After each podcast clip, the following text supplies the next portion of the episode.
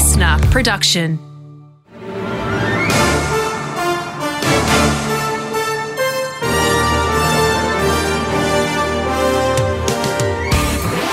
From the Inside with Peter Rix.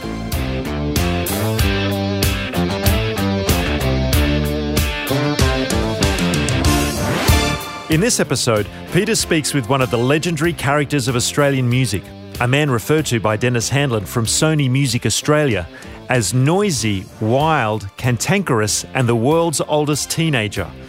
Peter knows him as one of his oldest friends. From promoting dances and bands in Launceston through to touring some of the world's biggest acts such as Guns N' Roses, Robbie Williams, Elton John, and more, his career has expanded over the decades, making him one of the absolute legends of the Australian music business. Peter Rix's guest is the founder and executive chairman of touring and music company Chugg Entertainment. Here is his conversation with Michael Chugg. Welcome, dear Michael. Hello, Mr. Rix. How are you, mate? I'm I'm okay. I'm a little daunted in trying to cover your journey of life in a reasonably short period of time. So we're going to, uh, if you're okay, we're going to take it sort of one step at a time here. Tell us all about Launceston first, and mum and dad, and push bikes and music. Oh, Launceston was a good place to grow up. You know, I was a I was a, a mistake. I was a war baby, basically. I was born in 1947. Were you the first of them? First Yeah, I was the first of the Chugg dynasty. dynasty. Well, I wouldn't go that far, but um, yeah, my old man used to remind me every so often when I'd fucked up that I was the biggest mistake of his life. Was that later on or during your childhood? Oh, all the time. He was the local fire chief, for Christ's sake. Well, he became the local fire chief. He was basically uh, the son of a council worker, Cyril Chugg, who, uh, um, for the early part of my life, um, was running the the reserve at the first basin and the, the parklands around the gorge and the Esk River. oh, right. Um, and I grew up. Mum and Dad were living in the house there, and uh, as part of his job, they had a, a a sweet shop in the for all the people who went swimming in the two swimming pools down on the on, the the, river, basin, and uh, I grew up there, and a lot of my early life was chasing peacocks and snakes and all that around the the gorge gardens. So- it was a w- so- wonderful place. When did you find music then? Oh, music was.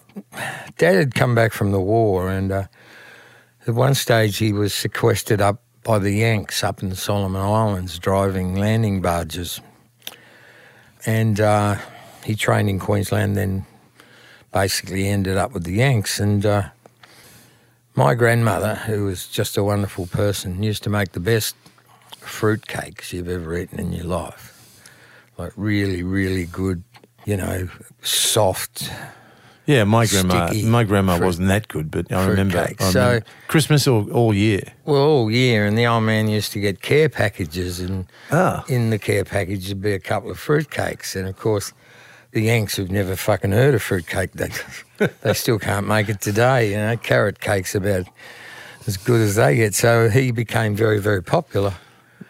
His fr- Nan's fruit cake became very, very popular, and the old man started at, you know, sharing it around. I don't know what he got bribed with in uh, during the war, but after the war, they uh, the fruitcakes continued to go to Chicago and Dallas and New York, and uh, back would come cardboard boxes full of the latest 33 and a third recordings. Ah. You know, all the, Holly- all the Broadway shows, My Fair Lady, Flower Drum Song, Oklahoma, um, and, you know, the Woody Hermans and the Goodwins and the Benny Goodman, yeah. Benny Goodman and uh, the uh, Fats Dominoes and all that music, American music came to the house, and Dad had a stereo, which I wasn't allowed to touch. Naturally. But I grew up listening to all that music, and he had a, you know, when he was up in Queensland um, uh, training, he learnt to play rugby, which was an unknown thing. The only place in Tasmania where they played rugby was in Hobart, where all the um, stuck up people, Yeah, yeah, the up, yeah, the upmarket the ones. Yeah. free settlers from England. Yeah.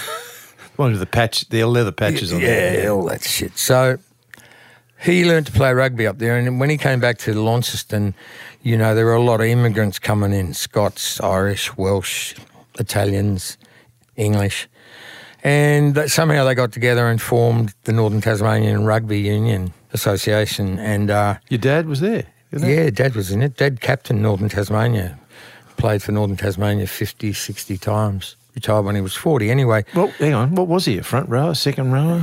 Come Front on. rower. Front rower. Yeah, you're a mean motherfucker. I met him. He was.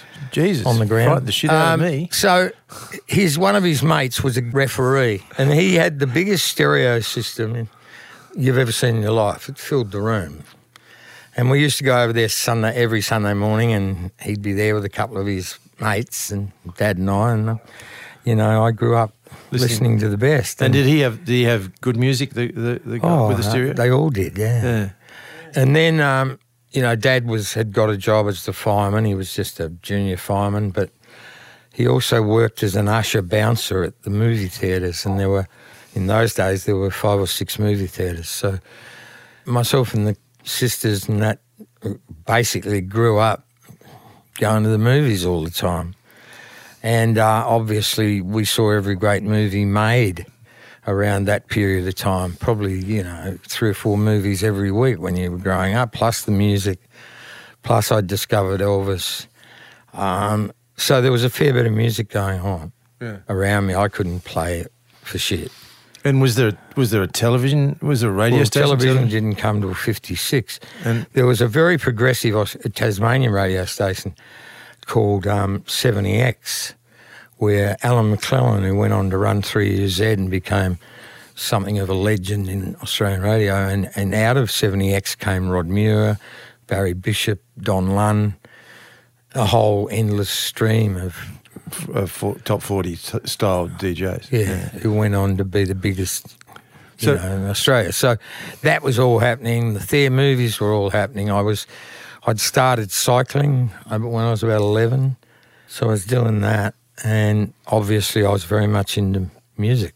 So, uh, you know, again, because we've we more than know each other well here, that you ended up working in radio though. Yeah, well, it was a long story. I was at the cycling track one night, and a guy called the amateur cycling didn't turn up, so I did it. And uh, and uh, this champion Tasmanian cyclist called Max Sloan, who was doing the professional race calling, sort of took me under his wing. And uh, pretty soon, I was calling athletics, greyhounds, trotting, At school? gallops. Yeah, I was well. I, yeah, I was still at school. Yeah, at that stage, I left school when I was fifteen. And were you getting paid for this stuff? Bits and pieces, Yeah. Yeah. My man used to get the shits when I when I first started running the dances. I was still broadcasting. Go, I'd go up to St Helens or Devonport to call.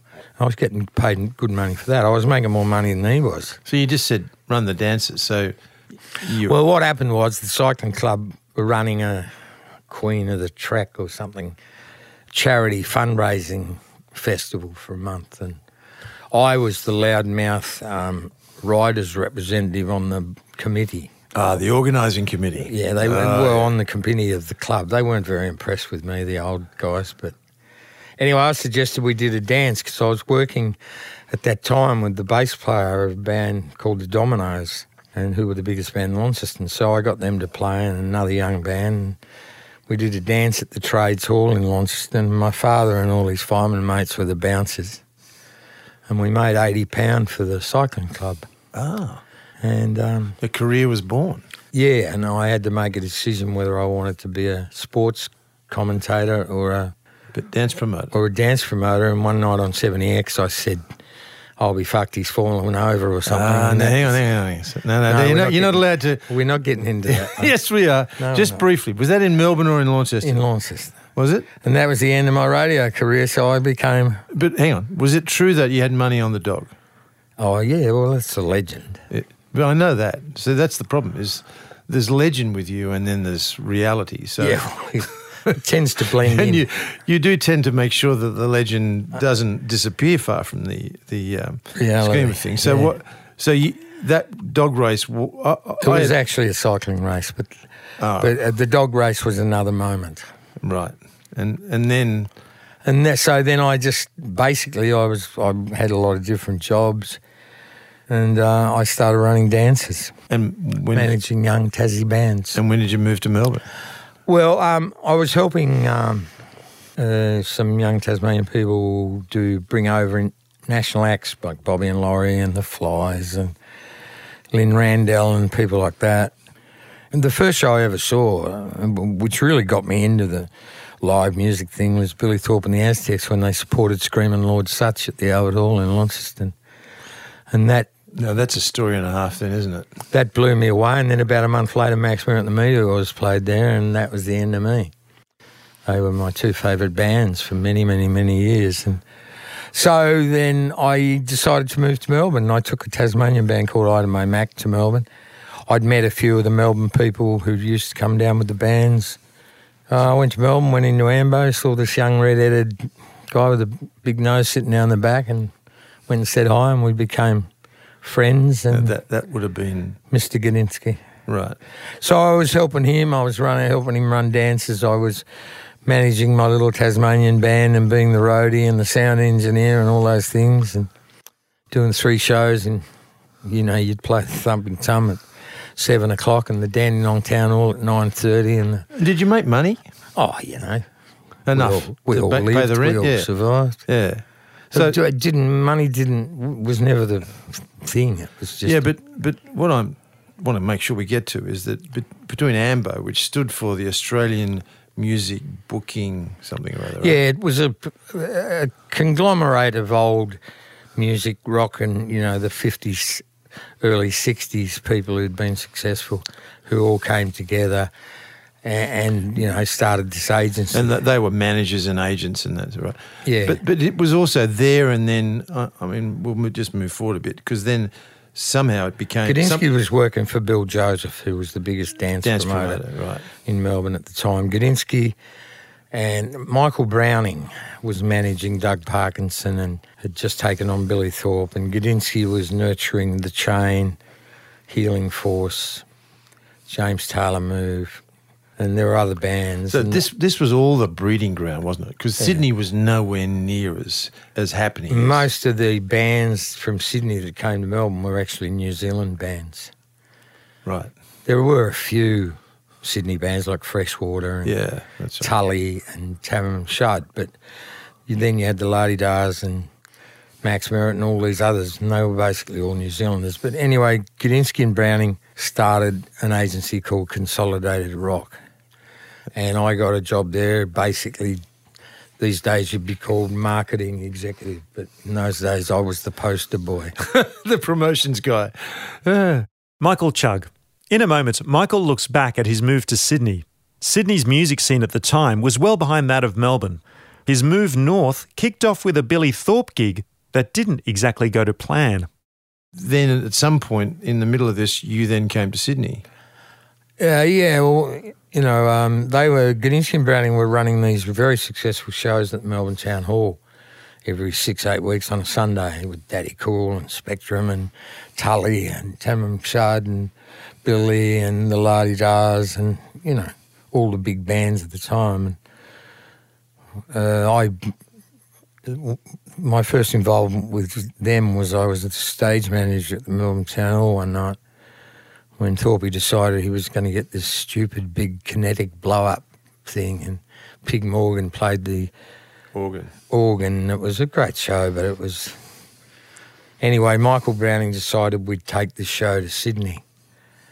So we came up to Sydney, and uh, there was an old friend of yours, Philip Walker, Oh yes. and he was involved briefly. And the idea was we were going to run this concert at Sydney Town Hall, and we were going to open an agency up here because Sydney had been destroyed by a couple of agencies, Nova, Peter, Peter Cunningham, Cunningham, John yeah, Sinclair. yeah. Sydney had been a great, great market, but when, by the time we got here, it was dead. There were hardly any gigs. There were no young promoters. The, you know, the universities weren't doing it. It wasn't like Melbourne. I mean, you could go to Melbourne with a Sydney band and you'd do three shows on a Saturday, two on a Sunday, and then you'd do universities every lunchtime and different things. So you'd go to Melbourne, do 10 shows in seven days. You'd come up here and you'd struggle to do four. But the the key down there, I mean, I, I'm a, I'm a, I'm a tourist to all this. Was the quality of the people that were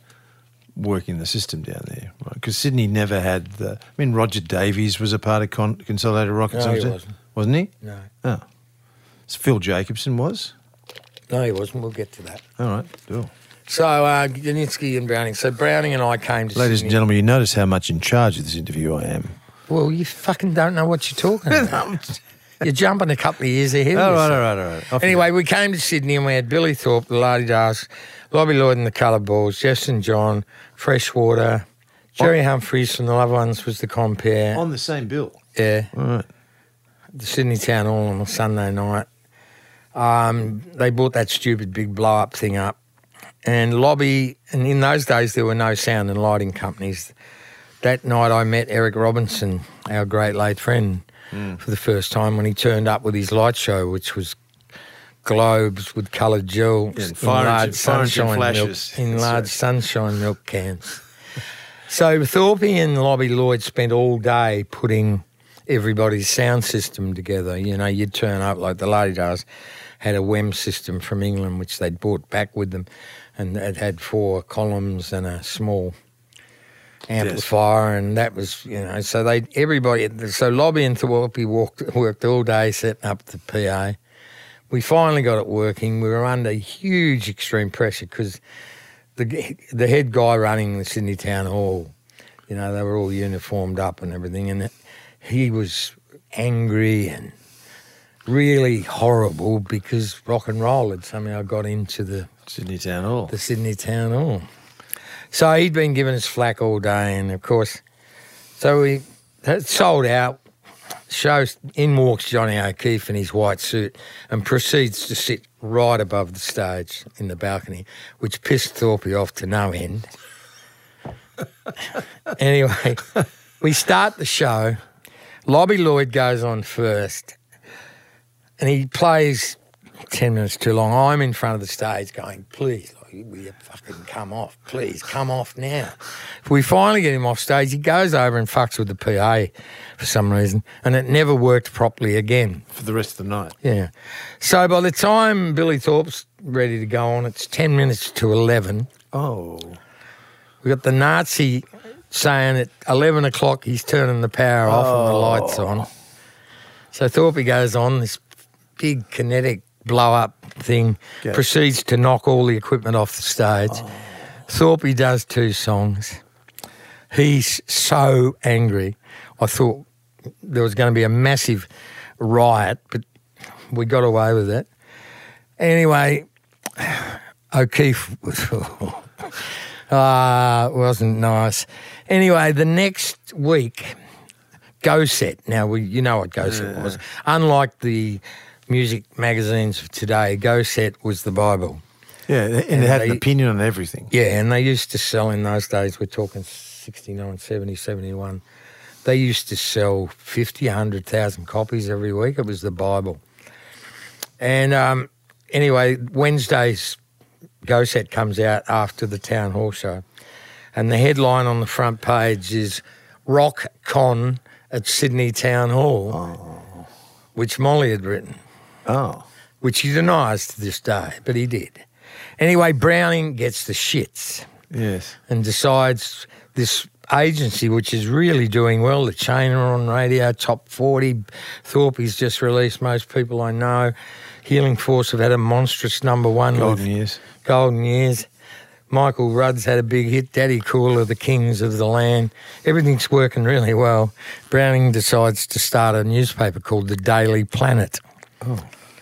And um, against Go Set. And of course, it turned into an unmitigated disaster. You had old hippies like Lee Dillow and Oh. roadies like the Chains legendary roadie Jiver, and they were the editors, and it was just a piece of work. Anyway, I'm in Sydney with my new wife. We're living in Paddington. We're not making a lot of money. Um, But you're running Consolidated Rock. In Yeah, Sydney. and I had the La De Das and Jeff St John and Piranha and. Yeah, so. yeah. But there wasn't a lot of gigs around. They had a Browning had set some sent some reporter up here to run the paper in Sydney, and he was sponging off us. And anyway, in the end, Consolidated Rock went bankrupt. Were you an owner? No, no, I was just employed running the Sydney office. Yeah. Went bankrupt. Gudinski joined Ravens, the Australian Entertainment Exchange. Uh, Browning continued to manage Billy Thorpe, and uh, uh, yeah, and they went overseas. And that was the more us than class time, or a little later Yeah, on? yeah, all around that. Right. And uh, I was managing the La De Das, and there was uh, a band called Company Caine, Yeah. and their roadie was Roger Davies. So they had a really good album that was highly regarded, and Roger was their roadie, and then Roger and I started Sunrise, Right. which was the agency we ran together and that was in Sydney. out of the ashes. Yeah. And we In- became, in Paddington, because that was quite famous, wasn't it? yeah. Yeah. and then we then uh, Let It Be was the agency in Melbourne that was looking after Daddy Cool, Spectrum, Captain Matchbox, running the Much More Ballroom, which was a legendary Yeah, it certainly was. alternate gig in Melbourne in Fitzroy. And we met the accountant from Let It Be called Philip Jacobsen. And we ended up buying Let It Be and we started Sunrise Let It Be. And we had Melbourne office and Sydney office against Gudinski and Evans at the Australian Entertainment Exchange. Right. So that's where all that fitted in. This is Peter Rix's conversation with the founder and executive chairman of music and touring company Chugg Entertainment, the legendary Michael Chugg. In part two, Michael and Peter look at the next steps of Michael's career, the Sunbury Music Festival in the early 70s, and his first work in touring overseas acts such as The Police. That's next time on From the Inside. From the Inside with Peter Rix.